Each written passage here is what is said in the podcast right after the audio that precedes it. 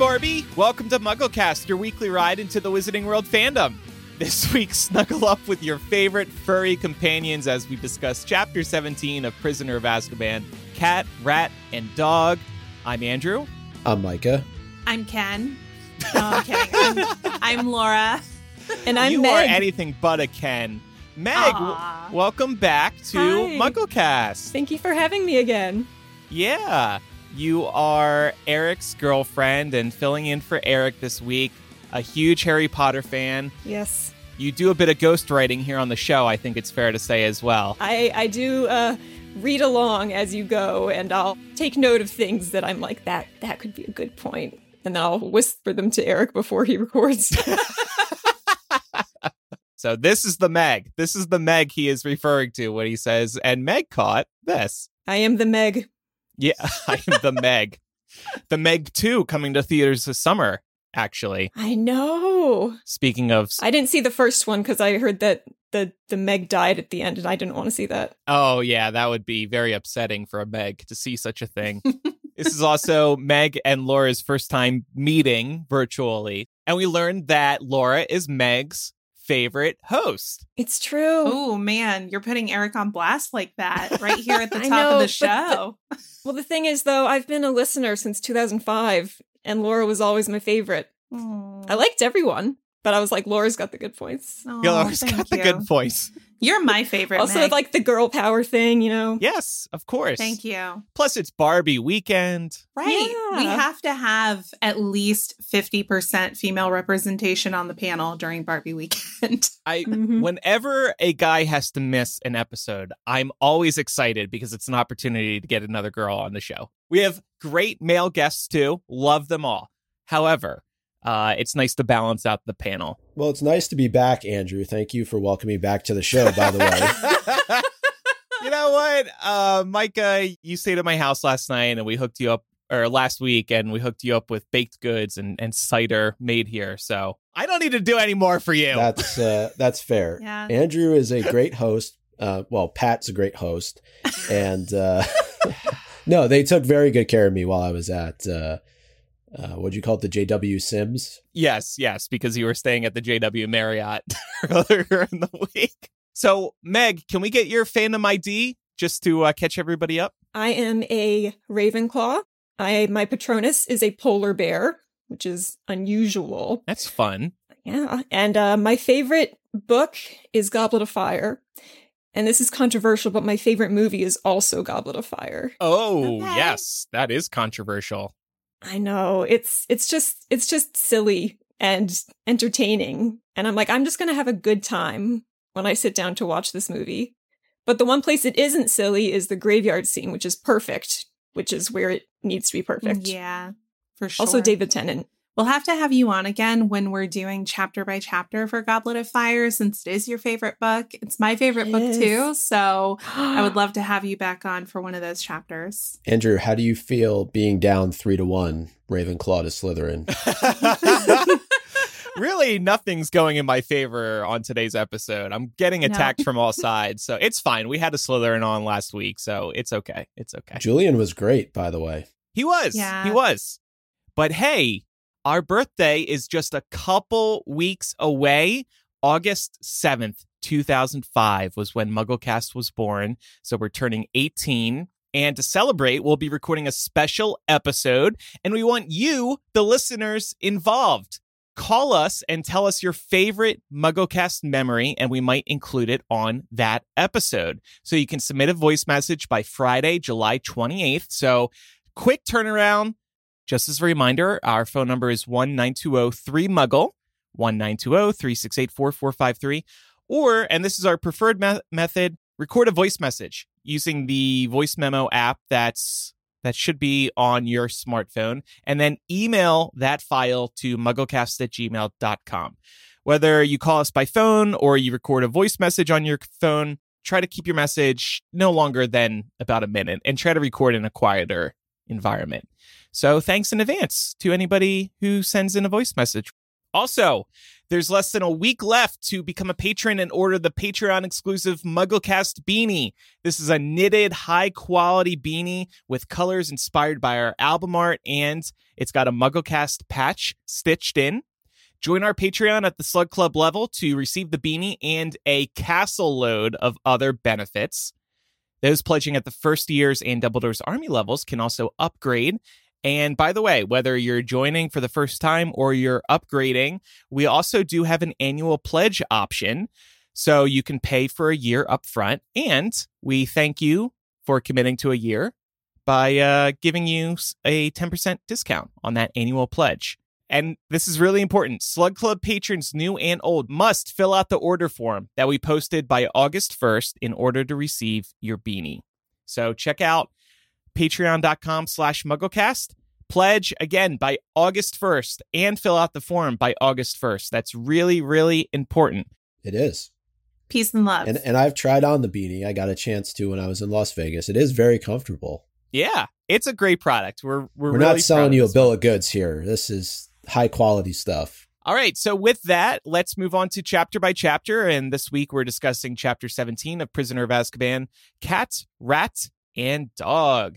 And we'll start with our seven word summary. This is, I could go a lot of different ways here to kick things off. I know. Hmm, hmm, hmm, hmm, hmm. Sirius. Attacks. Ron. Viciously. When. Scabbers. Appears. Perfect. I'm so happy I only had to do one word in that.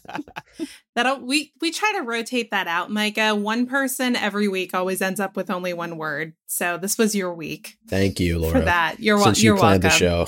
the show. yeah, you're very welcome. that Vegas hangover. I had the stress of the final word. yes. Yeah. Yep. I had every faith and confidence in you, which is why I stuck you there. I knew I knew you would stick the Oh. landing and you absolutely Thank did. Thank you. Thank you. Before we get into the chapter, Meg, I actually want to throw it to you to discuss some name origins, particularly about the chapter title, Cat, Rat, and Dog. What did you find on this? Yeah, so, you know, most Harry Potter chapters are pretty, you know, clever or informative. This one seems kind of lazy. Uh, so I ended up Googling cat, rat, and dog saying, and I found something that could have been the name origin of this chapter, which is a, a criticism made against Richard III in the late 15th century by a political opponent of his named William Collingbourne. And he said, The cat, the rat, and Lovell our dog rule all England under a hog. And in this criticism, the cat, the rat, and the dog were three of Richard III's right hand men, who were Councillors Catesby and Ratcliffe and Viscount Lovell, and uh, referred to Richard III himself as the hog. And in this chapter, we have a cat, a rat, and a dog at Hogwarts, and then in Hogsmeade. Good catch. It's so interesting. Yeah. I would have never thought to dig that far into this title. I really did take it as sort of a surface level representation of this. That There's a cat, a rat, and a dog in this chapter. And, you know, they're fighting with each other, obviously, because there's a very clear hierarchy there, right? Um, but it is interesting to think about this through that lens, especially given the fact that there is sort of the results of yet more governmental mismanagement resulting in this chapter. when I first read the chapter title, or when you think of the chapter title and look at the chapters around it, it goes from cat, rat, dog to Moony, Wormtail, Padfoot, Prongs. So there was just like kind of a nice flow there, I thought. And I kind of thought that was oh. more of what was going on. But I'm sure there's more than meets the eye here. And you know, the next chapter is The Servant of Lord Voldemort. So Pettigrew has three chapters in a row, where he's the rat, and then he's Wormtail, and then he's the servant. Yeah. yeah. Ooh, that's fascinating. He's literally the rat. He is. literally and metaphorically. That's really cool. Um, I love that, Meg. Thank you for putting that in here. I feel like it was a great way to kick off today's discussion. But getting into the chapter, we can start by picking up right where we left off last week. Uh, this chapter starts immediately following Buckbeak's would be execution. And I wanted to put like a, a pin in this because we are kind of monitoring the time turning that we know is happening at the same time as all of these events, even though as readers, we don't know that it's happening yet. It is interesting to note that this chapter starts with Harry noting that behind them, they heard a wild howling after Macnair's axe falls. And based on our prior discussions of closed loop time travel, we've been pretty comfortable in thinking that Buckbeak was ultimately not killed here. So let's be sure to check back in on the context of that wild howling when we get to chapter 21, Hermione's Secret, which is where we actually get to see what happens in this moment from the perspective of time loop Harry and Hermione. It's an interesting uh, comment on emotions that uh, a happy or distraught howl can sound so similar. Yep. Mm-hmm. Especially from a distance, right? Because mm-hmm. the trio right now, they're pretty far away from Hagrid's hut. So they're not really getting to hear the full context of anything that's being said down there. They can't see what's going on because they're not looking. If they were, they might, you know, see themselves, which would be a problem. right. Yeah, it it's really cool to note these moments. I think you all pointed one out at the end of the last chapter too. I think it might have actually been Meg's point that Eric read. It was uh, the the door closing, yeah. which was actually Harry and oh, Hermione yeah. going into the broom cupboard. Uh, and yeah, I'm I'm still getting used to all this closed. What is it? Closed loop time travel. I'm I don't yeah. know. I, it must be the time difference from Vegas. Uh, I'll, I'll, get I'll, I'll, get back. Micah, you've been back for almost a week. no, no, no, a couple days. I will say, Micah, not to kind of invalidate your troubles with time right now. I think our trio is going to be facing some larger challenges in these coming chapters. Um, but continuing in this chapter, as the trio sneak back up to the castle, Scabbers continues struggling madly against Ron's best effort, efforts to keep him contained. And Crookshanks's arrival is announced first by his gleaming yellow eyes, at which point Scabbers bolts and Crookshanks takes off after him. I was wondering if we thought that this was premeditated on the part of Crookshanks was Crookshanks actively shadowing Harry, Ron, and Hermione, waiting for Scabbers to show back up. I'm thinking back a couple of chapters ago that Crookshanks pops up following Quidditch practice when Harry and Ron are going back up to the castle. So, uh, in my mind, Crookshanks has just been waiting for the right opportunity. We know that he's part Kneazle. We know that he has a different level of intelligence than just your average cat. So this was the moment I think that he was waiting for, and as we see, Sirius was also waiting for. Yeah, I think so. Yeah, I think that's right. He Crookshanks was also working with Sirius. They were spotted together. I I think you're right.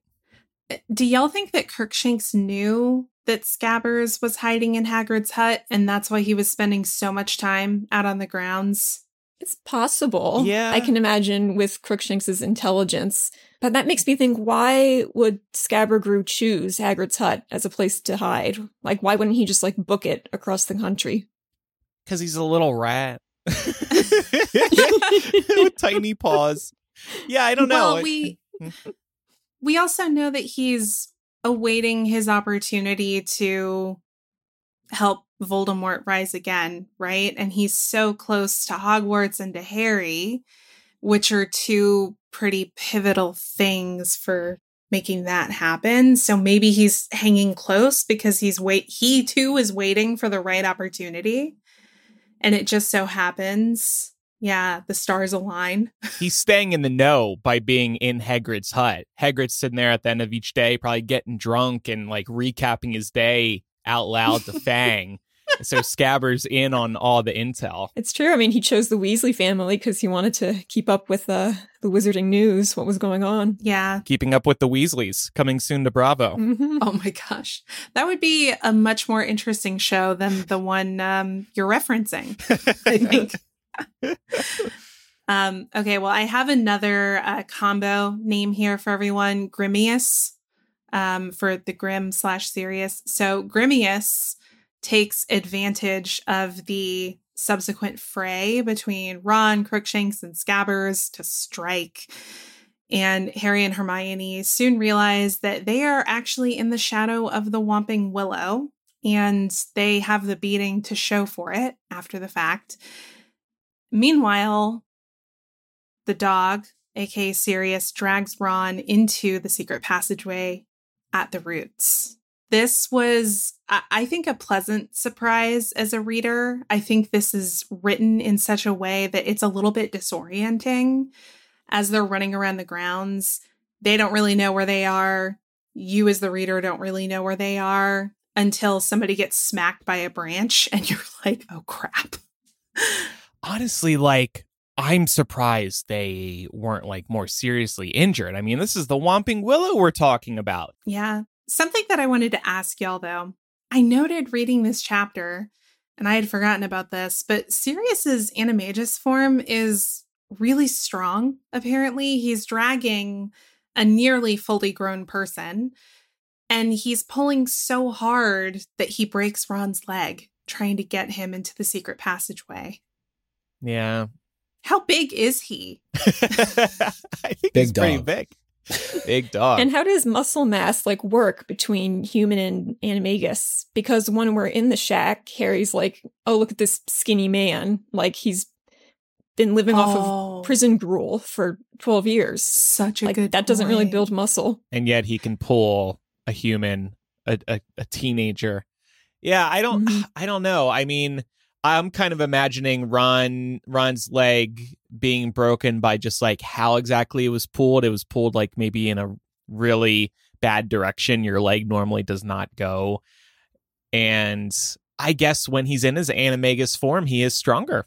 It's just as simple as that. Yeah. As we've established, though, with our conversations around physics and mass, that's not how any of this works. You can't just make mass appear out of nowhere to suddenly make you this muscular Olympic level dog and then lose all of that mass when you transition back into this skeletal human.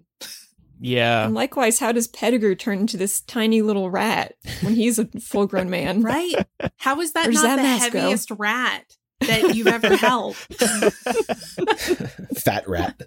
Uh, but uh, I- I'm also curious too for for Sirius. It has to take quite a bit of energy for him to even transform into his animagus form. So you would think that that would drain him even more.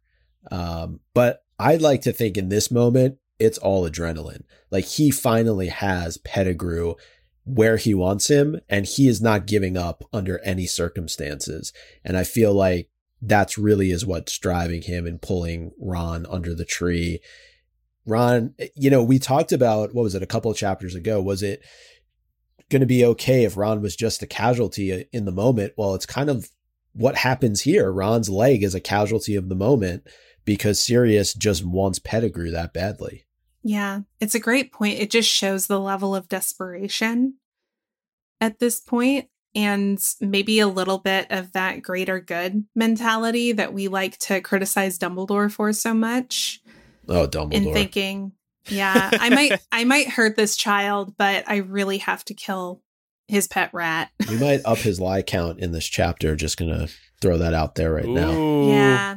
You know, I've been thinking we might need to rebrand the Dumbledore lie count because it's not working for us very well. Oh yeah, how Um, about that? Hmm. Yeah. Well, he's not showing up. That's part of the we gotta problem. we gotta move the goalposts. Well, also the thing about Dumbledore is his lies are all lies of omission. And when you start breaking them down, it becomes hard to actually call them lies. because he's never he's never not truthful. How about crimes? Crimes of Dumbledore. Yeah. Crimes of Dumbledore. Crimes count. Uh, I did want to connect the threads here for just a moment. Uh, when Sirius takes Ron, it causes Harry and Hermione to chase them to the Shrieking Shack. And this reminded me of Order of the Phoenix when Voldemort takes, in quotation marks, Sirius, which causes Harry and the DA to chase them to the Ministry. And both obviously involve Sirius. Yeah, we've got a few threads to connect today, I think. Um, and this is it's a good one.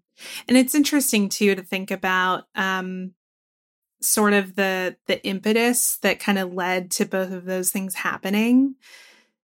In this book, it's you know, Harry doing I think the very obvious innocent and brave thing to do, which is trying to save his friend. And then in Order of the Phoenix, he's also doing the innocent and brave thing and trying to save his godfather. But in that book, he actually gets tricked. And that leads ultimately to Sirius's death. Well, this one is a bit of a trick also because Harry's going after him thinking this dog is about to eat my best friend. Yep. And then no, that's that's not the case at all. Yeah. And he still thinks that Sirius is responsible for getting his parents killed, which mm-hmm. also gets turned on its head over the next couple chapters here. Well, moving on, we see that Crookshanks, talking about that knot in the tree, is key to stopping the Willow's attack. And Hermione seems to question him for the first time in the story, where she's like, Crookshanks. And she says it uncertainly, it notes, and then asks, How did he know? So it's interesting to see Hermione kind of for the first time, at least vocally and outwardly, acknowledging that something is up with Crookshanks. Well, she also kind of takes accountability for the first time when Crookshanks first shows up and they yep. think that he's, you know, freaking out Scabbers. And she says, Crookshanks, no, go away. I think that's the first time that she's ever said to Crookshanks, leave so that this rat can live. Yeah. And also so that she, you know, doesn't have another fight with her friends. I mean, she only just recently stopped fighting with Harry and Ron. And she's probably thinking, oh my God, Crookshanks, please no. please stop. Um, so, speaking of Crookshanks, Harry and Hermione follow him down the secret passage under the Whomping Willow and ultimately find themselves, dun dun dun, in the Shrieking Shack. And we get a pretty immediate clue that whatever has been in the Shrieking Shack is not a ghost.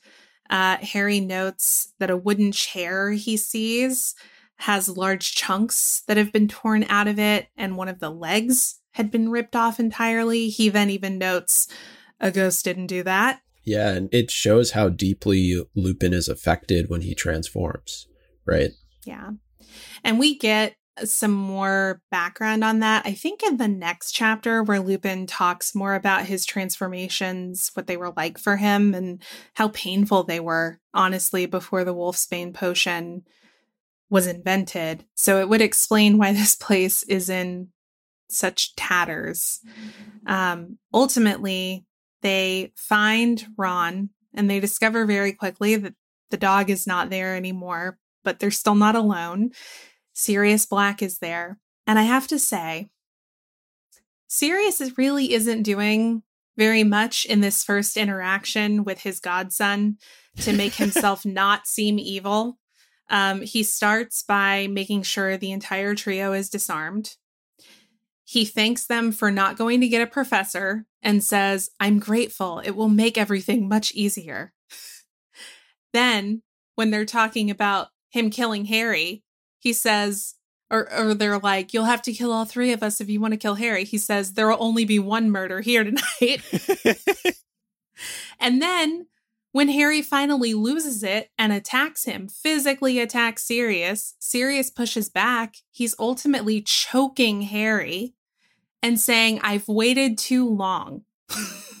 Wouldn't he be great to go out on a date with? He'd make a lot of great first impressions. Yeah. I, He's I, just a drama queen. drama queen. you know, uh, he could say, he could say, I don't want to kill you guys. But he's like, why would I say that when I could say there will only be one murder here tonight? he's been Yeah. cooped up for a while. He's forgotten how to interact with other people, certainly other people he cares about. It's it's been a while since he's seen somebody he, he cares about. Also, this is really fun to read. I mean, when you're reading it the first time, even the second time, knowing what ends up happening, it's it's purposely misleading you to think that the trio really is in danger. And I, I think it's just a lot of fun to read back in hindsight to see how it how Rowling played it all out. There's definitely some clues here, though, that Sirius is not what he appears to be, though, because he does disarm the trio. He could have killed Ron. He could have killed Harry and Hermione right when they came into the room, and he chooses not to. And there's also a moment a little bit later on in the chapter where he tells Ron, you know, sit down or you're going to injure your leg even more. And it's like, well, why would somebody who's trying to do them harm care about Ron in that moment? Yeah. Sirius definitely, I think, warms up over the course of the chapter. And I think there are a couple of things we can attribute this to. It is funny to read it back knowing what we know now and thinking like, wow, Sirius, way to make yourself look like a murderer, honestly. But, you know, one, from a writing perspective, this was necessary to maintain the plot and build up the tension before the climax. Um, but this is Sirius's first time actually meeting Harry face to face since he was a baby. So he's probably incredibly nervous. He's also got Peter Pettigrew in the room, the person who's responsible for the deaths of his best friend and Lily, um, plus the person who's responsible for landing him in Azkaban for 12 years. So there's probably a lot of adrenaline going on here. And just to give a shout out to uh, Kyle in our Discord, maybe some PTSD going on as well. So it definitely explains that, you know, why Sirius might not be behaving totally rationally in this moment, but it is still funny to read uh, with the Totally. foresight of knowing what happens. It it actually reminds me, Andrew, of Finn. You know, nothing was going to stop him just a couple nights ago from, you know, jumping all over me. We'll use the uh, PG version, and uh, that's very much what Sirius is doing in this moment. To your point, uh, Laura, like he has what he wants within reach, and nothing is going to stand in the way of him getting what he wants. Harry is finally able to take out some of his frustrations on Sirius. He really beats the heck out of him. Sirius has like a, like a bruise forming on his chest. I think like a black eye. Harry really lets him have it. But before Harry is able to take it much further, Crookshanks leaps onto Sirius's chest and just stares up at Harry. Harry's pointing his wand at both of them, and he thinks in the moment, well, if I have to kill both of them, and if this stupid cat is on his side, so be it. I never liked this cat anyway. yeah. I, I was thinking though, maybe there's some symbolism going on here. Crookshanks leaping onto his chest where the heart is. I'm kind of wondering is this Crookshanks' way of saying he's one to love? He's a good one. I think so. I think it's also pretty natural for an animal cuz like they they understand I think some basics of human biology just spending so much time around us. They have sharper hearing than we do so they can hear our heartbeats for example. I could see Crookshanks identifying that as like this is the most vital part of this person's body. So I'm going to protect it. And it makes me wonder if Kneazles have any sort of protective ability. We do Ooh. see, at least in Hogwarts Legacy, that you can use Kneazle fur to increase the strength of um, you know, your armor that you're wearing. I know you can use it in Oh. potions as well. So it does make me wonder if there's any protective properties at play here. Maybe. I'm with Harry, two for the price of one here. Ron will be thrilled. Well, we hear Hermione let out a dry sob in this moment because she clearly thinks that Harry's about to do something to both Crookshanks and Sirius. I have to ask, what is she thinking in this moment? It's her cat who she's defended all year. he is protecting the man that they believe to be out to kill her best friend. At the same time, she obviously does not want to watch her cat die. Yeah. I think she's also thinking, you know, this is also in the same time where they just heard Buckbeak being killed. Now she's potentially about to lose another animal, another beloved animal. It's all too much. She's also she also might be thinking Crookshanks is a traitor. Well, and also their whole friendship kind of fell apart because of the death of a pet. Um, like thing with Scabbers ruined everything for months. Uh, and and Harry kind of loses his humanity for a moment there. Like you know, he doesn't he doesn't even say, "So what if Crookshanks has to die too?" He says, "The cat." Yeah. Yeah. It's also reminding me of um, the iconic Shrek franchise character Puss in Boots when he does the super big cute eyes to try and get what he wants. That's basically what this is giving. I mean, they're even the same color. So I mean, if Kneazles are protective, maybe he's got a little sword he could whip out. yeah. Maybe. Totally. By the way, the new Puss in Boots on uh, Peacock is very, very good. Highly recommend. And I do like how you dropped that right in the Discord. I have it linked. He had it in the ready. Now I can't stop looking at the Discord. Uh, but. Isn't that cute? very cute. The the other thing that came to mind in this moment, and I know that the theory was debunked, I believe, by the author, but for a long time there was a theory that Crookshanks actually belonged to the Potters because in one of the kind of memories, or or I think it's in the note that um, they find in Grimmauld Place, it's noted that the Potters had a cat. And so wouldn't it have been cool if this cat knew Sirius from all those years ago and is now kind of jumping in to protect him? I do remember that theory. I don't think that we get an answer as to the lifespan of a Kneazle or how that would impact Crookshanks being part Kneazle. Because he would be a pretty old cat. I would think a Kneazle would live longer than an average house cat. But also, you know, Harry is 13 and cats can live up to like 20, 25 years old if they're healthy and taken care of. Mm-hmm. I wonder if we could. I know that it was debunked by the author, but we like creating our own canon on this show. So, We could declare it. We have to do it once with Meg here, I think. yeah. I mean, I'm down. Meg, you say it.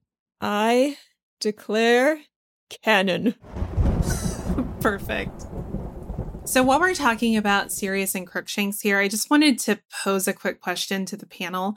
Do we ever get an answer as to how Sirius and Crookshanks were communicating? It's clear now more than ever that the two are in cahoots. And we learn even in the next couple of chapters that Sirius and Crookshanks have been working together all year. Sirius says as much. But how does a wizard animagus communicate with an animal? I would imagine it's similar to just how animals communicate with other animals. Um, they they sort of have a language of their own. Body language is a huge thing, Mhm. um, and I think we kind of learn that when you're an animagus and you turn into an animal, it's not like you're with your human mind in a different body. Like there is something you do kind of turn into that animal, and you do have some animal features Yeah. uh, such as it's a good point. you know being able to, to talk to other animals. yeah.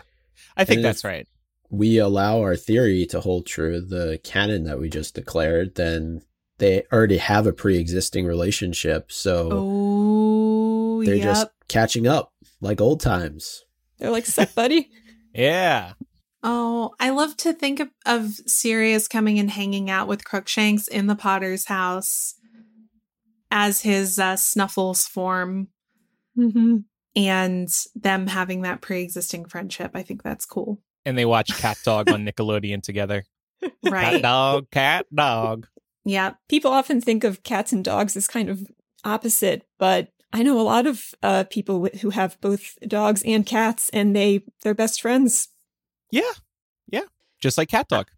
Yeah. Mhm. I have a dog that acts a whole lot like a cat. So, you know, you can't put him in boxes. Um, as we're talking about this interaction, remembering that Harry is standing here fully intending, fully wanting in this moment to kill Sirius and Crookshanks. He has them at one point. How is Harry exactly planning to kill Sirius here? He is obviously not capable of any unforgivable curses. Well, Sirius is so weak, as we uh, said a few minutes ago. Maybe just a good old fashioned choke to death, punch him enough times. He's gonna flipendo him to death. flipendo. Hey, on an older man, that could uh, probably do some damage. At least make him vomit. There's also three of them. I mean, they could gang up if they really wanted to. But uh, I was wondering as I read through this, do we think that the voice inside of Harry's head that's telling him to quote do it now is actually the Horcrux? We we've been kind of keeping an eye out for these types of moments, and the reason why I say that is that there is a viciousness to this that really isn't Harry. And I know Harry's in the moment, but it's almost like that voice is coming from somewhere else that isn't actually him. I was thinking that too, but it is hard to come up with a firm answer here because, like you said, he's in the moment, he's just enraged. This is this is a mass murderer, a horrible person. But that said, when I did read this, I did think that too. Maybe this is the Horcrux talking a little bit. At the end of the day, I think anybody in Harry's situation, if you put yourself in his shoes, you would be enraged just like he is, Horcrux or not. Yeah, I think if it is the Horcrux, it's majorly tapping into Harry's emotions right now, um, which we know Harry feels very strong about because when he uh, first learns at the uh, Three Broomsticks that um, Sirius was responsible for his parents' death, he kind of he gets very very quiet and and and dark for a while. Um, and he's got this vendetta now. He's he's starting to think like, I want to go after this guy. I would kill this guy if I could. Uh, and so that that heightened emotion involved would help out the Horcrux. Uh, but then ultimately, you know, Harry ends up standing there and not doing anything. And the moment kind of passes. Yeah. And that's a great lead into a thread that I want to connect here. So Harry really wants to kill Sirius here in Prisoner of Azkaban, but he ultimately cannot summon the ability to do so. And in Order of the Phoenix, Harry tries to use the Cruciatus curse on Bellatrix after she kills Sirius, but he can't because he has to mean it, according to her. So even in, I think, what are probably a couple of Harry's most enraged, emotionally angry moments in the series, he still can't summon the ability to cause death or inflict any kind of serious harm on He's people who good. he thinks deserves it. Yeah. and he's still young. If Yeah. this was a 10 year older version of Harry, maybe he would have gotten at least closer. But yeah, I, I think this just speaks to Harry's heart, and that's beautiful. I mean, we see in Deathly Hallows, he doesn't even kill Voldemort with the killing curse. He does it with mm. Expelliarmus. Yeah. His old pal. Old Tried faithful. and true. Yeah. Harry doesn't even know, as far as we're aware, what the unforb- unforgivable curses are. Right? He doesn't. He doesn't officially learn them until the next book. But what would have happened? You know, would have just a really nasty curse come out of his wand just because he was that emotional and that enraged in that moment. But I, I don't know. Like, could Harry have done something not even verbalizing a spell in that moment too? Blow Sirius up like Aunt Marge. Right. Yeah. Exactly.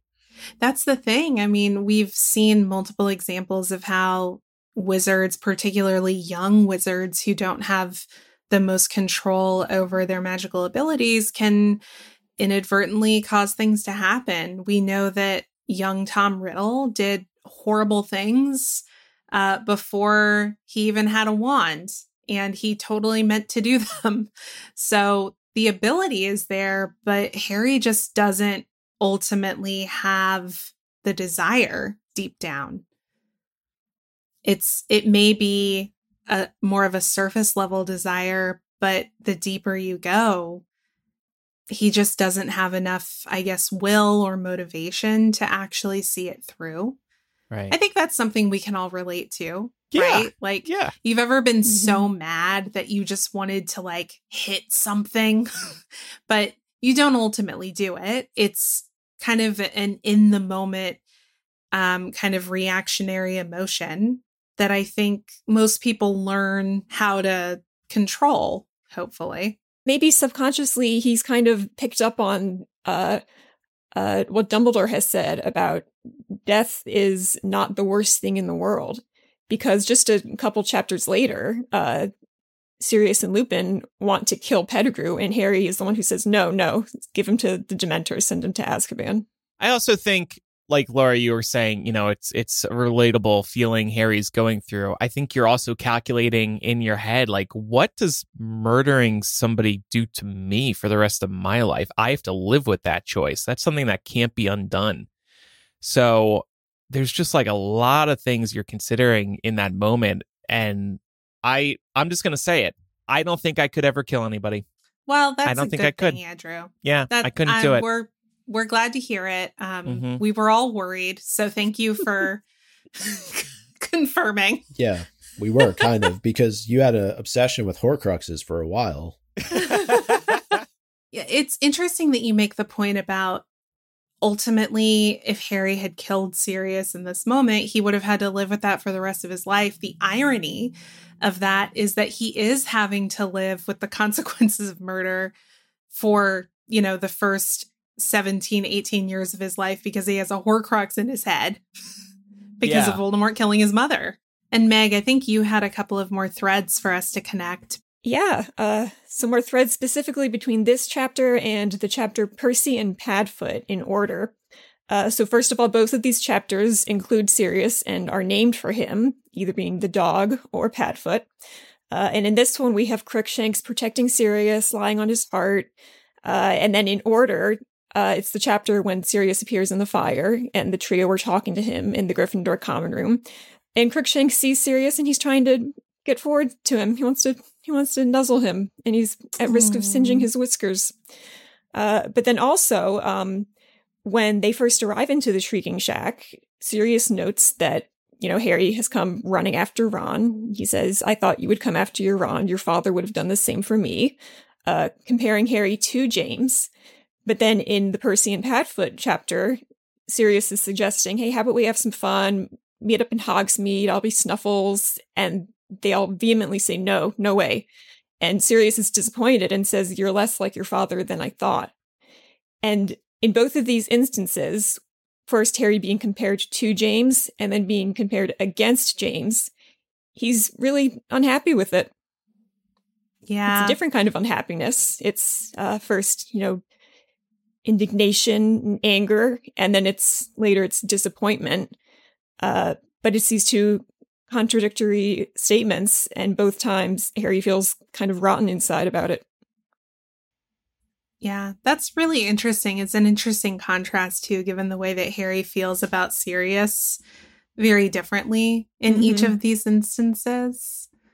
Um, it's also interesting to look at the way that Sirius kind of weaponizes this comparison when necessary. Uh, you know, he'll use the comparison to flatter Harry in some cases, but then in other cases where Harry isn't doing what he wants him to do, he's like, well, you're actually not all that much like your dad. Mm-hmm. It's pretty messed up. I mean, It's we have to remember Sirius is like in his early to mid 30s and he's talking to a child. Yeah. Well, Yeah. Sirius is kind of emotionally stunted. He's kind of 12 years behind. yeah. a hundred Emotionally, percent. socially. All right. Well, everyone's favorite Defense Against the Dark Arts professor, Professor Lupin, does enter the scene. And he pretty quickly puts the pieces together in a way that is confusing for the trio and for first time readers. He's talking to Sirius and asking him, How? Unless you switched without telling me? So I have to ask, why would Sirius not have told Remus after the Potters were murdered that he and Peter had switched? I understand that he was in a blind rage and he just wanted to kill Peter, but it's kind of surprising to me that he wouldn't at least want one of his best friends to know that he didn't murder their other friends. Yeah. So my best guess is he still ultimately blamed himself for what happened.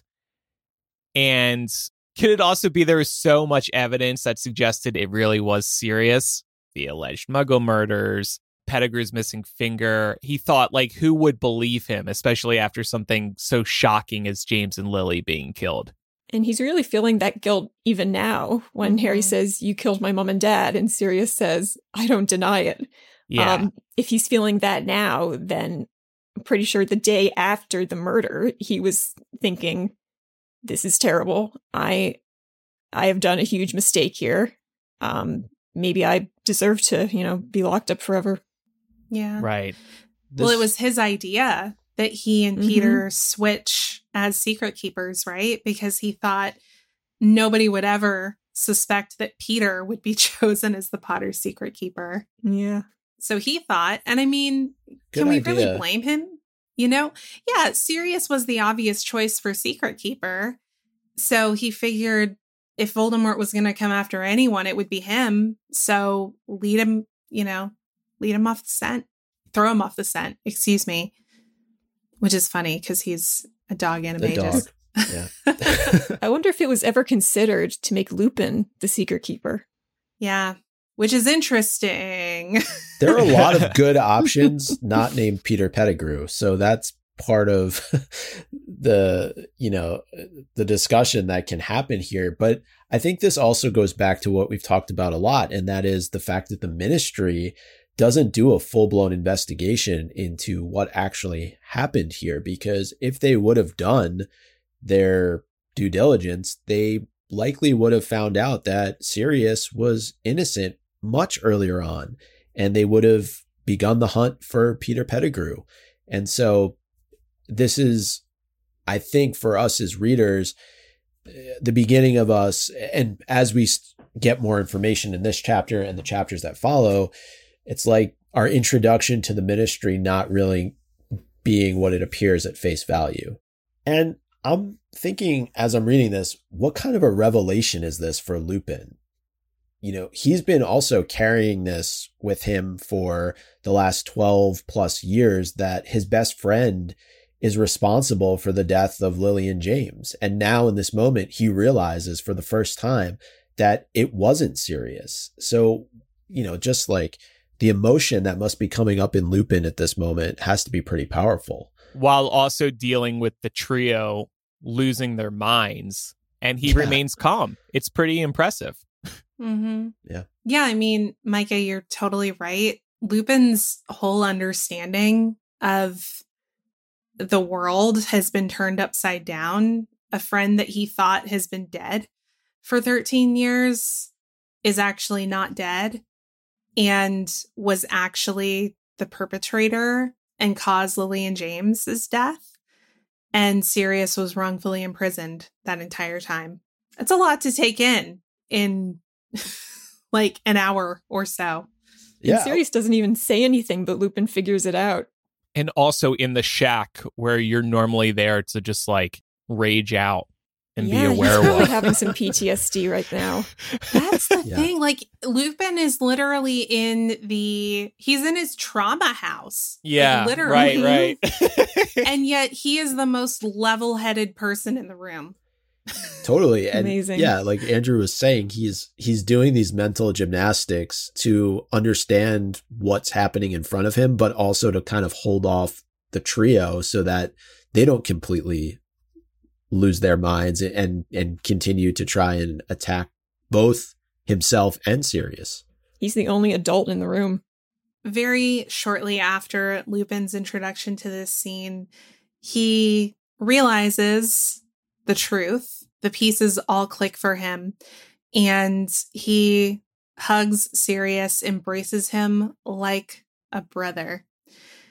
And this is where we start getting into some interesting uh, discussion for this chapter. I think this chapter really demonstrates how otherwise well meaning people when they're under high amounts of stress, they're really afraid, can kind of revert to some some of their, you know, less pos less positive versions of themselves and even allow um, societal interpretations to kind of overtake and cloud their judgment and say some things that they maybe wouldn't actually say if they were um, in a more level mental place. So after Lupin hugs Sirius, Hermione outs Lupin in a rage. She tells everyone that Lupin is a werewolf. That's why he's been missing classes all year. And I think it's really commendable of Lupin because he remains totally calm throughout this entire interaction, including when Hermione lets the cat out of the bag that he is actually a werewolf. So he is trying to calm Harry and Hermione down and explain, unlike Sirius earlier in this interaction. So props to him. But something we want to call out here, because it'll be important in the coming chapters Lupin looks remarkably calm, though rather pale. uh oh. This isn't really a serious question, but it, it popped into my head. Did Hermione or Lupin not check the moon cycle before they left?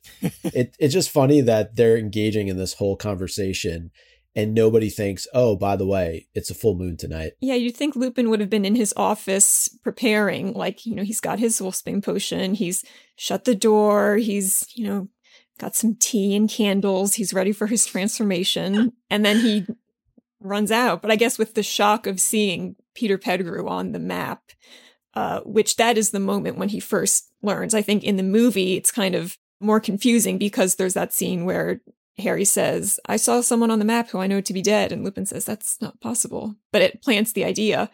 Uh, but in the book, literally right now is when he has learned that his friend is actually alive. Yeah. And it's a lot. So for Lupin, you're right, Meg. This is all happening within a really short span of time. The movie gives more time for it to kind of stew. But Lupin, you're right. He was probably in his office. He probably already had his Wolfsbane potion. He was ready to take it. And then this happened. He saw Sirius and Peter on the map. And he might have run out there with the intention of, I'm going to deal with this and then I'll get back to my office. But yep. then he has the shock of, oh, Sirius is not the bad guy here. And that, I imagine that would just like wipe out everything from his mind of what else he was planning to do that evening. Right. And he's thinking he has to protect these students too. Mm-hmm right? Because he was watching the map in the first place because he knew Harry, Ron, and Hermione were going to try to sneak down to see Hagrid. So yeah, he's he's definitely losing track. But I want to unpack this moment where Hermione reveals Lupin is a werewolf. She is clearly panicking and she's making some pretty damning assumptions about Lupin based on her knowledge of him being a werewolf, which to Lupin's point, she gets correct, but she literally gets everything else wrong. And I thought that we could draw on our conversations from earlier on in this book about lycanthropy being an allegory for HIV and AIDS. And this really raises kind of a sobering point about how even the most well meaning people can fall prey to fear based assumptions. And that's what all three of them honestly do, particularly Ron and Hermione do in this moment. Yeah. And I think what's happening here, like you said, Hermione is panicking, and this is the weapon she has in this moment. And we know Hermione does not do well under pressure. No. Yeah. Yeah. She doesn't. But also, there's some attitude here with Lupin, I think, because of how she's going off, which I'd say is a little unteacher like. I I actually kind of disagree. I think the way that he does this, the way he handles this entire interaction is still showing that he is a teacher even in this moment. And sometimes as a teacher, you might have a student say something that is truly out of line. And while it's not your place as a teacher to you know, be handling education and teaching morals and values and all of those things, it is acceptable to give kind of a quick course correction in the moment to say, well, I I I'm used to seeing better from you, honestly, Mhm. and that's what Lupin is telling Hermione here. Yeah, I agree with that. And also, he doesn't just say, no, you're wrong. He, uh, he makes a point to say, not at all up to your usual standard, being like, you are an exceptional student, but not right now. Yeah. But he does follow up by calling her the cleverest witch of her age, Mhm. Yeah. not like more than a couple paragraphs later. So I agree with Laura here, and it's not just because Lupin is my favorite character. I, I think that I think he's still trying to teach her in the moment that not everything is always as it seems on the surface level, right? And and I like what Meg had to say about Hermione under pressure. She behaves very much as a different person when she she has to deal with these types of situations. She doesn't have maybe let's say the same type of street smarts as a Harry or a Ron. And though though Ron in this moment is probably just as bad as Hermione is, um, though there could be part of Lupin that's just like, you know what, Hermione, shut the already. yeah.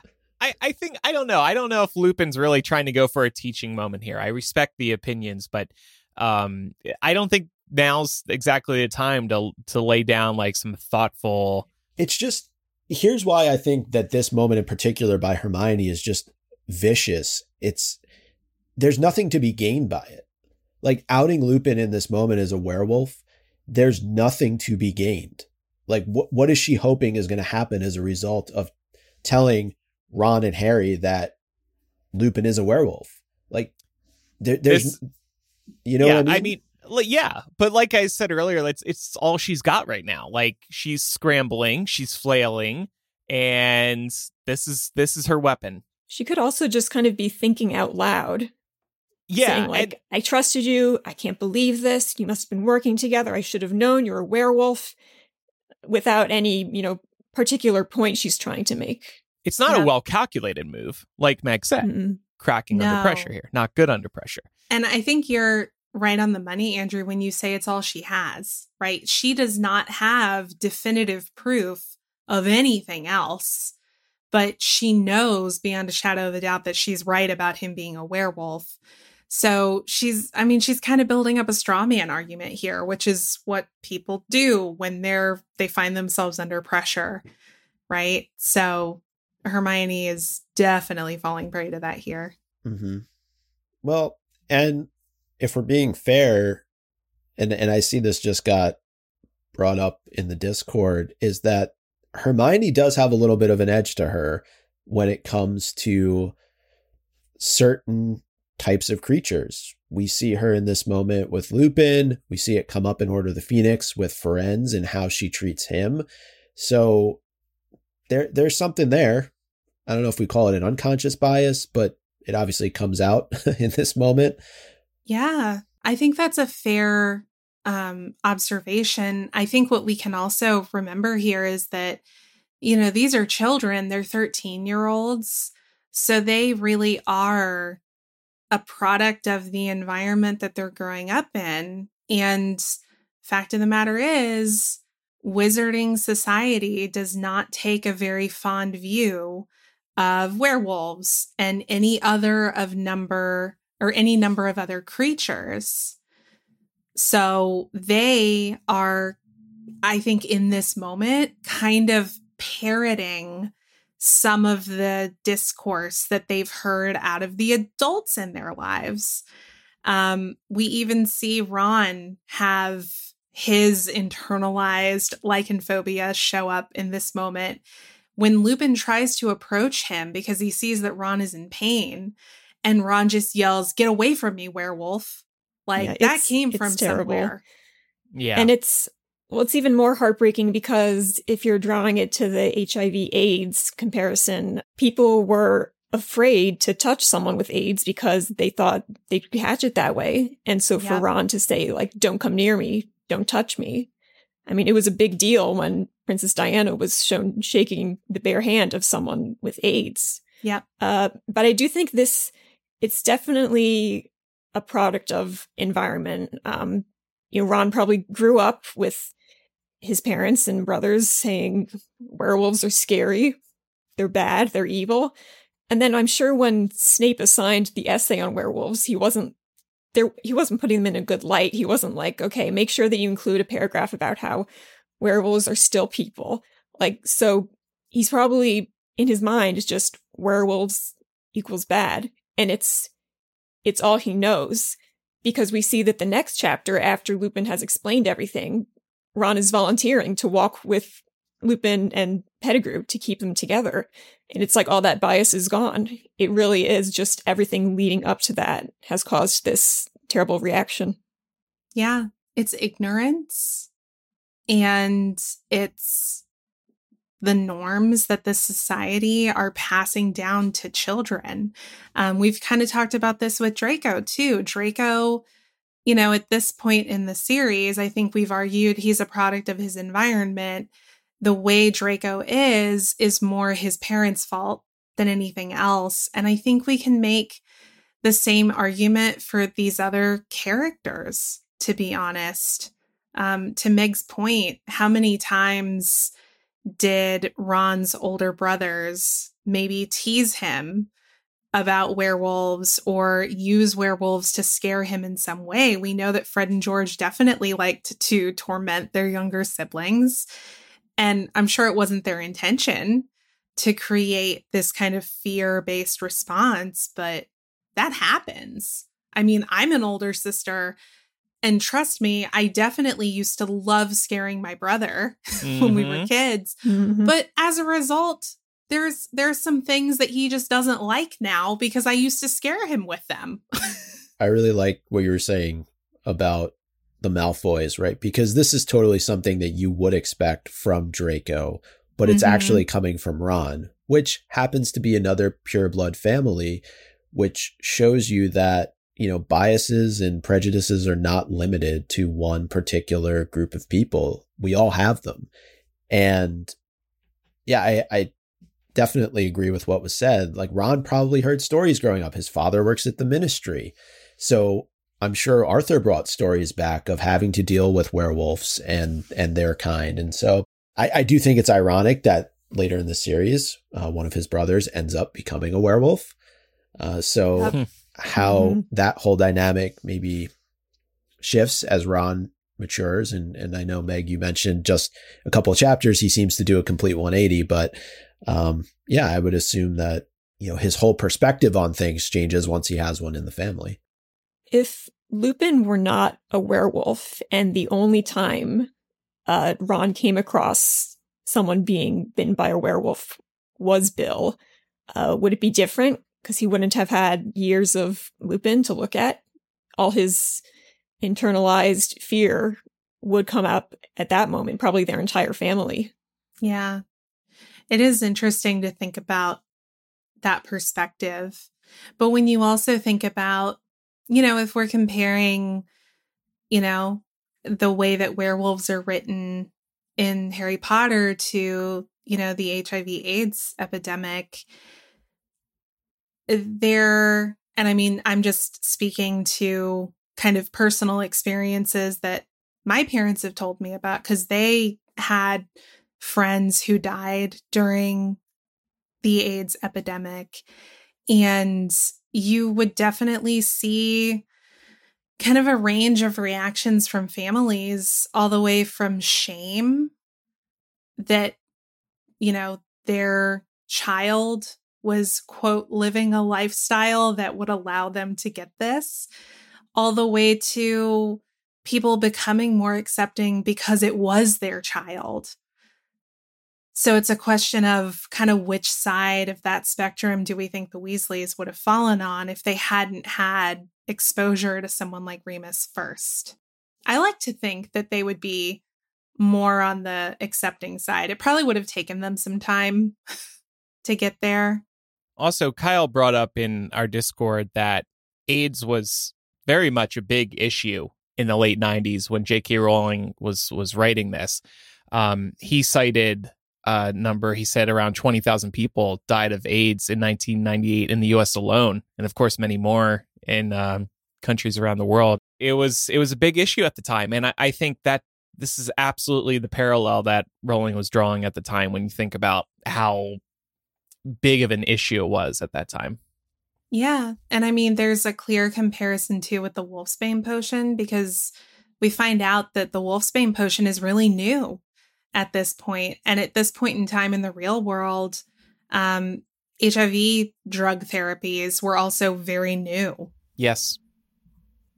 Yep. So she's definitely drawing a comparison. Um, I think it's also really interesting to read this chapter with the Wolfstar ship in mind. For anyone who's not familiar, Wolfstar is um, a ship um, where people um, portray a relationship between Sirius and Remus as more than friends. I think, given the clear social representation of a misunderstood chronic illness, combined with the closeness of Remus and Sirius, there is a lens through which you can read this chapter that's actually even a little more heartbreaking when you think about Remus coming to terms in such quick su- succession about Sirius actually having been innocent this entire time. Hmm. Why is it called yeah. Wolf Star? Well, because uh, Remus is a werewolf. That I yeah, that part I worked out myself. and uh Sirius is a it's a constellation. A constellation. So, a dog okay. star. Yeah. Just Got a it. beautiful name, Wolf Star. Yeah. Wolf Star. They're in the stars. Their future is in the stars. Star-crossed lovers. Star-crossed lovers. I love it. I know we're thinking about reading and reviewing more fan fiction in the future, so maybe we can do some Wolf Star focused discussions. But Meg, I think you were about to say something. Yeah, uh, I mean, so much of prejudice against AIDS was homophobia, and to draw that out like explicitly here uh, is is very sad. Uh, and a moment I wanted to mention also is that when Ron says "Get away from me, werewolf," it says Lupin stopped dead. It's like he's he's used to that response. Mm-hmm. It's like he's had years of expecting that response. And so it doesn't even really hit him that hard. He just he just stops and is like, yeah, this is this is what happens when I say that. Yeah. Wasn't it, by the way, really nice of Dumbledore to set up the Shrieking Shack? Yeah. I thought that was really nice of him. He even furnished it. Even furnish, you know, I just wanted to drop in a little Dumbledore love since you know. Yeah, but he makes Madame Pomfrey escort Lupin to the Shrieking Shack. He doesn't do it himself. Okay, he's a little he, busy. He puts her in danger every full moon. Oh, she's competent. I, the connection was breaking up. I didn't hear you, but we can move on. It's fine. I said he puts her in danger every full moon. That's so weird. You broke up again. I gotta admit that I'm not a Dumbledore hater. Yay! Yay! He makes mistakes, sure, but right. He he's a he's a great character, and he's he's comforting. Whenever he shows up in the books, I'm always like, oh yes, this is good. Somebody was enchanted by Dumbledore's delights this past Christmas, I think. they were really good. no, I mean, I totally agree with Meg. I think Dumbledore is a great character. He's so complex and interesting, but I think he also messes up a whole lot, and I'm more than happy to criticize him. Yeah, like way more than Yoda or Gandalf or any. Yep. uh, it does seem to be a theme, right? With these wizened, old, magical parental figures. Yeah. They just always mess up. and I think reading through the story, now, you know, given that we're a little bit older, hopefully more mature and a little bit wiser, like you can really see just how fallible Dumbledore is as a character. When you read the book as a kid, like, oh, you love Dumbledore because he's like the mentor. You know, he's he's the head of the school. He's the guy that's going to save the day.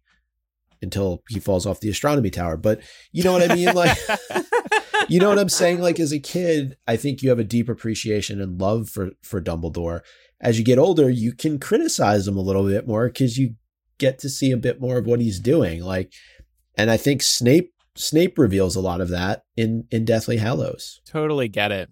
For sure.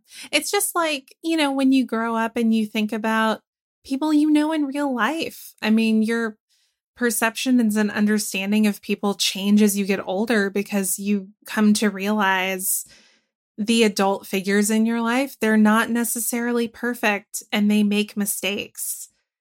And that can be kind of a jarring realization to have, right? So I think this show is just kind of playing out that emotional reaction to realizing Dumbledore is kind of manipulative. Yes.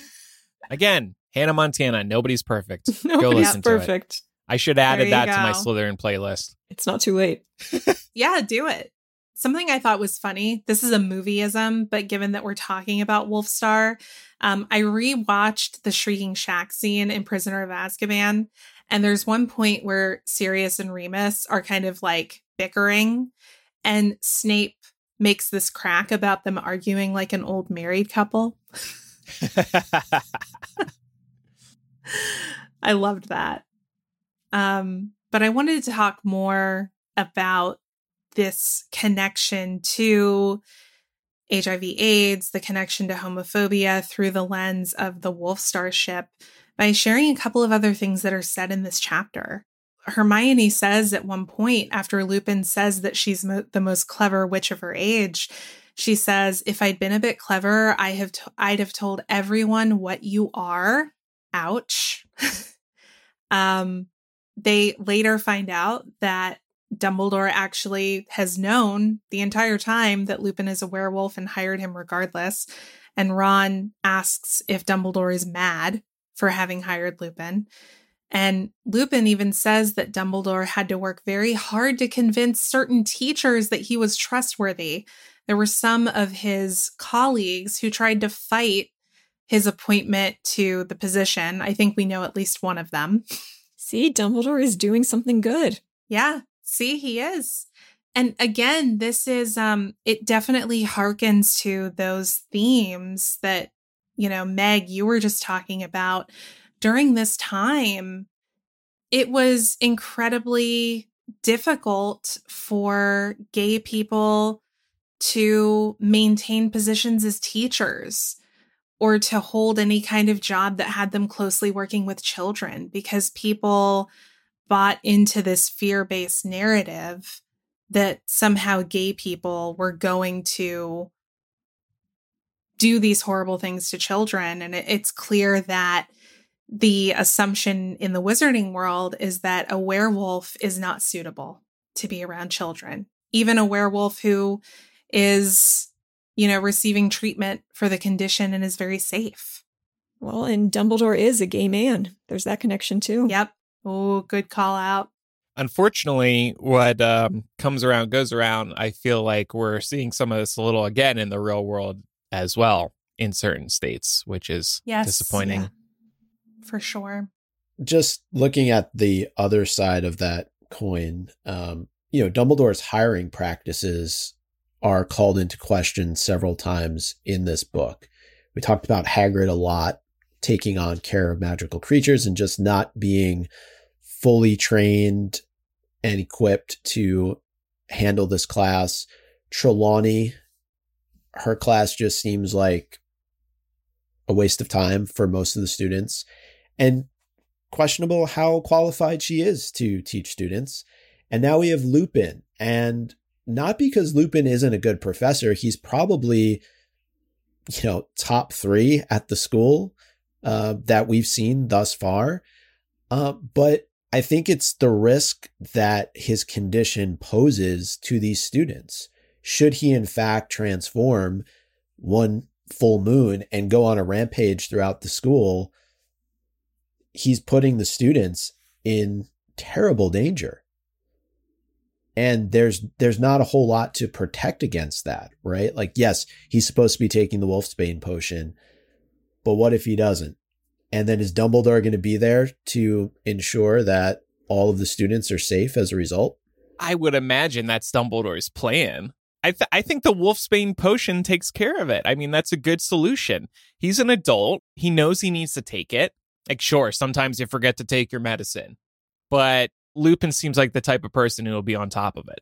It also seems like it would be hard for him to miss taking it because we see throughout the book Lupin feeling under the weather when the full moon is coming up. So it's clear that he starts to have physical symptoms that indicate to him, even if he's not watching the moon cycles, which I'm pretty sure he is. Um, even if he's not, he has Until to now. know when it's coming. next couple of yeah, until this moment. You know, Yeah. this chapter is a notable exception, but I think we can. It's a little busy. Yeah. Yeah, we can for Lu- forgive Lupin for this here. But you have to imagine that there are a lot of parents out there that would be unhappy with the fact that there's a werewolf teaching their students for the for the sheer fact that something could go wrong. And that's ultimately we why see that Lupin later in the resigns. Yeah. because everyone finds out because of Snape, and like he's he's truly outed by Snape in that way. He comments on people don't want a werewolf teaching their children. This moment, though, also calls Lupin into question in terms of him being very much aware of how Sirius could be getting into the school and where he could likely be hiding out. And, you know, we later learn the Shrieking Shack was built for Lupin, and naturally the Marauders were aware of it and they would know how to access it. So I think, you know, we've looked throughout this entire book, Lupin being this great teacher, mentor, father figure to Harry, but you know, he could have revealed earlier on to Dumbledore, to others, how Sirius could have been navigating his way into and out of the school. He's got clear information that he's not sharing. Yeah. And I think we learn later that it's because he feels guilty and conflicted about it, right? Because Dumbledore's been helping him And all this Wolfstar. time. And Wolfstar. Yeah, I mean, again, if we're do if we're reading this through that lens, I mean, there's that added layer there. Ultimately, if he had gone to Dumbledore and been like, you know, hey, Sirius is my boyf, um, Dumbledore would have been like, oh, cool. you too? Me too. But also, I mean, let's keep in mind that Dumbledore has been covering, protecting Lupin for a long time. Like this goes all the way back, and we can talk more about it, you know, in the next couple chapters. But this goes all the way back to when he was in school. Well, and there's probably an aspect of shame there for Lupin um, to have to tell Dumbledore, okay, so Sirius could be getting in this way because he's an animagus, because we all were, and it was all for me. Like there's there would be a lot of shame there, I think, to to say, you know, you I know when I was a kid, you took great measures to keep me safe and to keep everyone else safe. And I went along with my friends doing this dangerous thing anyway. Uh, so that's how this mass murderer could be getting into the castle. And so I think there's an aspect of Lupin just thinking, just praying that like that's not how it's happening, and just kind of you know he's he's ignoring that possibility almost. Yeah, he's burying his head in the sand for sure. Well, we end this chapter by learning a couple of things. Lupin reveals that he is Moony, one of the authors of the Marauders map, and that he was actually watching the Marauders map because he suspected the trio might sneak out to see Hagrid. And that was when he saw Sirius Black on the map colliding with Ron Weasley and Peter Pettigrew. I had a question about this because we know we're in the time loop now. We're already there. As readers, we don't know it yet. But I'm wondering how does the map work when Harry and Hermione are time turning? Why didn't Lupin see two Harry and Hermione's? Could this be a bit of a plot hole? It feels like they should be there. The only thing I can think of is that for the same reason that Fred and George never noticed, hey, Ron is sleeping with a man named Peter Pettigrew every night. like they're just not looking. Uh, Lupin is so fixated on seeing the trio going down to Hagrid's that maybe he's not going to look a little off into the forest and see that there's another Harry and Hermione there. Mhm. That could be. I mean, the movies do a good job of like making the map easy to follow, but imagine how many people are actually on that map. Mm-hmm. Yeah. You know, it's like where's Waldo? It's it's gonna be hard to find their names once, let alone twice. So Mm-hmm. that that makes sense. For sure. But it feels like with the map, anytime this comes up, the only excuse we're able to fall back on is they just weren't looking. And it becomes kind of hard to accept that as a reason as time goes on. I mean, Ron was literally sleeping with Peter Pettigrew for three years. Nobody noticed. Plot hole. yeah, ultimately Yeah. a plot hole. yeah, it is. We say it with love. We criticize because we care. Right. Peace, love, plot holes. Again, nobody's perfect. No. Thank you, Miley. Hannah Montana. Thank you, Hannah. Montana. Oh, excuse me. That was Hannah. The alter ego. Uh, well, speaking of alter egos, Nice. the chapter ends with Sirius revealing Scabber's true identity. He is indeed Peter Pettigrew. Did we find this to be a satisfying revelation? And maybe we have to think back years ago to when we first read the book, but it was just like, oh my gosh. I Or is think it just so. like- Yeah. I think I so. remember feeling that way. Yeah, and again, reading this chapter, it's just like all the misdirection, getting back to what we were talking about with Sirius really not doing a good job of uh explaining to Harry he's a good guy and instead terrifying them and the reader. Like there's a lot of misdirection here. So yeah, I, I really enjoyed rereading this chapter and I thought it had a satisfying ending. Yeah, I think if I read this for the first time as an adult, I would have really liked that. Um, unfortunately, I can't remember my thoughts when I first read this because I was eight years old, uh, and I, I I wish I wish I could remember. Uh, yeah. But funnily, funnily enough, the only memory I have of reading Prisoner of Azkaban is of it being nighttime, me being up in my bed under the covers with the flashlight, opening actually this chapter. Oh, okay. Mhm. Yeah, I do get like flashes of memories read rereading some of these scenes. Uh thinking back, it reminds me of reading this for the first time. But yeah, it's like patchy in terms of my my memories. Yeah.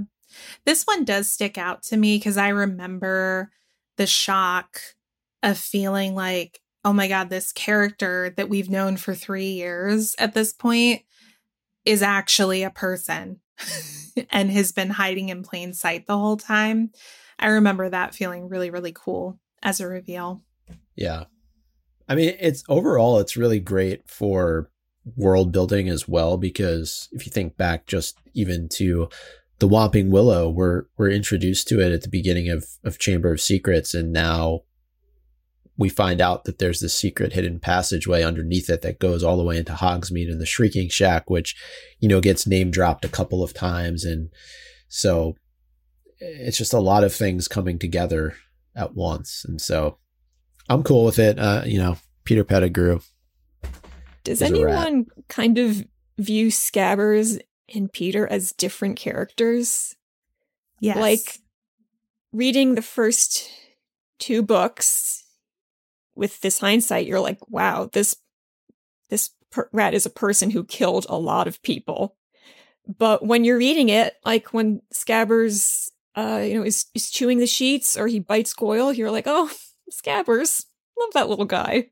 it's interesting to think back, knowing what we know now, given this revelation, thinking back to that first day on the Hogwarts Express when Scabbers finds himself in a compartment with none other than Harry Potter.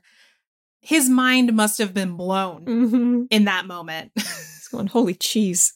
Love that. That's the episode title. Holy cheese. Holy cheese. Holy cheese. Yeah. Holy cheese. Well, yeah, interestingly, I feel like this is a it, it's a bit of a shift. We actually don't have any odds and ends this week, but I think it's because we went pretty deep on this chapter during the main discussion. So a lot of things that probably would have ended up in odds and ends, we actually ended up covering in the discussion. Agreed. Great Yeah. work, team. Fun discussion. And now it's time for MVP of the week. I'm going to give it to Crookshanks just causing a whole lot of chaos in this chapter, but uh, getting us to the uh, the end, or kind of the end. You know what I mean? He's connecting a lot of threads together, so I give it to him. I'm going to give it to Lupin. Again, I feel like of everyone in this whole Shrieking Shack encounter, he remains the most level headed, and I think he's still teaching his students. For standing on a broken leg and saying, if you want to kill Harry, you'll have to kill us too, I'm going to give it to Ron. Mainly because movie Ron deserved better than to have Hermione steal this line. And I think that yes! if I could have any Ron line that was given to Hermione actually be given to Ron in the movie, I think it would be this one. Yep. You three had the best picks this week, I think. So I was struggling. Um, I'm just going to give it to Sirius, but for keeping readers in suspense with all of his uh, his poor handling of the situation earlier in the chapter. He's keeping it dramatic. He's making this chapter a good read. Yeah, exactly, exactly. Well, quick reminder if you like what we do here on the show, visit our Patreon and pledge at the Slug Club level to receive the MuggleCast beanie. Time is running out. You must pledge and fill out the form by August 1st. We can only do the show thanks to your support. So thanks everybody so much. It's a shaky podcast industry out there, and our Patreon helps keep this show running smoothly. Next week will be a Muggle Mail episode, so stay tuned for that. If you have any feedback about today's show or the chapters ahead or the previous chapters, and again, any MuggleCast memories, send an owl to mugglecast at gmail.com or use the contact form on mugglecast.com. For the MuggleCast memories, send a voice message just record it using the voice memo app on your phone and then email us that file, or you can use our phone number, which is 1920 368 4453. For those MuggleCast memories, remember we need those submitted by Friday, July 28th, because we're, we're going to be recording that birthday episode the next day. And now it's time for Quizzitch. Last week's Quizzitch question What spell does Sirius Black use on Harry and Hermione? The correct answer is, of course, Expelliarmus. Expelliarmus! was that the Snape impersonation of it? That was the Snape version, yeah. Yeah. I just saw uh, Chamber of Secrets on the flight home from Vegas, so it's very oh. fresh in my head when he does that to Lockhart. Uh, correct answers were submitted by the flea behind Sirius's left ear, my disarming spell casts all the wands to the yard. Dang right, it's better than that. Sorry. Um, I think they meant to say, dang right, it's better than yours, right? Yes. Okay. Uh, Elizabeth K. Nifflers are the best. I don't know what to put for a name, so I'll just say you are awesome. I love you all. I, I sorry, I love y'all. I, I love you, y'all. this is going terribly. I should let Meg do it. Uh, Joyoto S. Pickle Pack, Pickle Pack, bring back Pickle Pack, please. Jenny Aww. Penny, Furious Serious, Wobbles Molly, Pig the Owl, a much better pet than that traitor rat Scabbergrew, Professor Professor Stumblemore, that Muggleborn taking Muggle studies for an easy A. Ooh. I can't think of a clever enough nickname to get a shout out, but I'm gonna keep playing anyway. And when the shack is a rockin', don't come a knockin'. oh my goodness. Well, uh, I did Eric's work here, and uh, I chose a question for next week, so I can read that. Next week's question. According to the Animagus registrar Hermione looks at, how many registered animagi have there been this century? Ooh, good question. You can submit your answers at mugglecast.com slash quizzitch. And Eric, Chloe, and Meg, right? Yeah. We'll be at LeakyCon 2023 in Chicago. Well, and you, right? You didn't. Oh, did I not say myself? Yourself. You said Eric, right. Chloe, Are and you Meg. not going anymore? Surprise! Um, I'm still recovering from Vegas.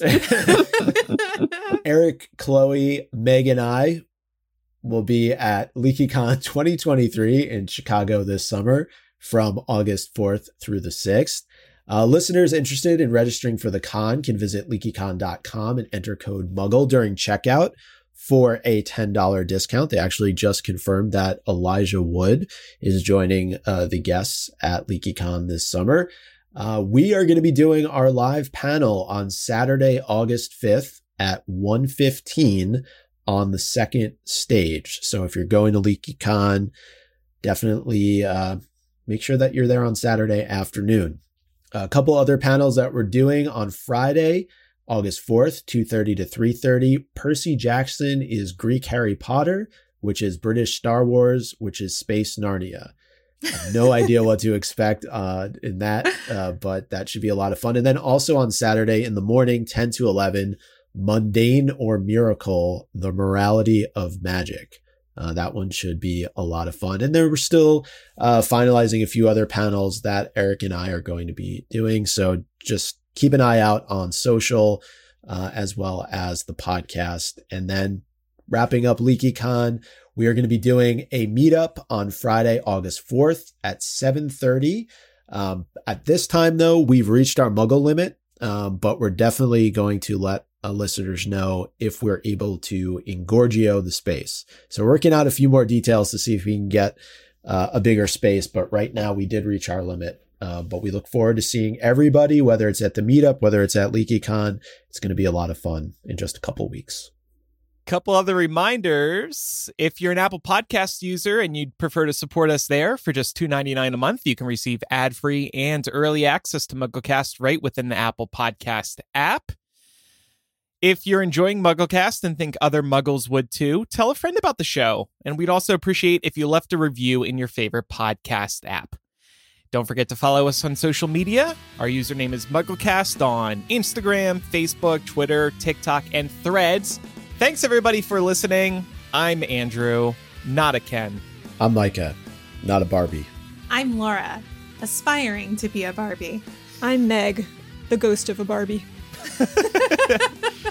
See everybody next time. Goodbye. Bye, Bye. y'all.